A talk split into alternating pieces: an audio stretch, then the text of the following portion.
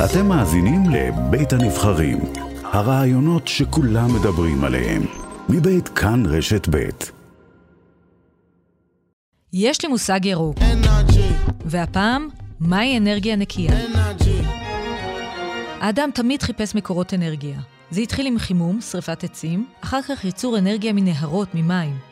בהמשך מצאו את הפחם ואת הנפט שגם אותם שורפים. בשנים האחרונות אנחנו מתמודדים עם ההתחממות הגלובלית. זה דוקטור גדעון פרידמן, המדען הראשי של משרד האנרגיה. גילינו שאנחנו שורפים את הדלקים, זה פולט לאטמוספירה דו-תחמוצת הפחמן, זה גורם להתחממות, אנחנו רוצים לצמצם את הפליטות האלה. אז המציאו את האנרגיה המתחדשת. האנרגיה המתחדשת מנסה לצמצם את ההשפעה שלנו על הסביבה, לכן היא נקראת גם אנרגיה נקייה, והיא מיוצרת ממקורות טבעיים שאינם מתכלים, כמו שמש ורוח.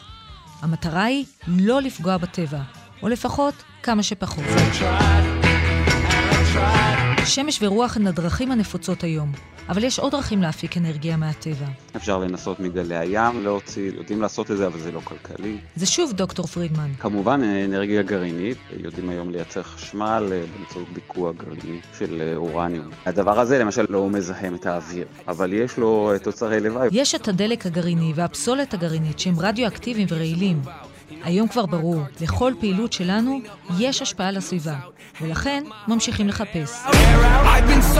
אחד התחומים החמים היום הוא אנרגיה גיאותרמית. שבה חופרים לתוך האדמה, ובעומק של האדמה יש חום. אם נוכל אה, לחפור עמוק יותר, לעומק של עשרה קילומטר, אז גם בישראל נוכל להפיק כמויות של אנרגיה כזאת. אז מחפשים, כן.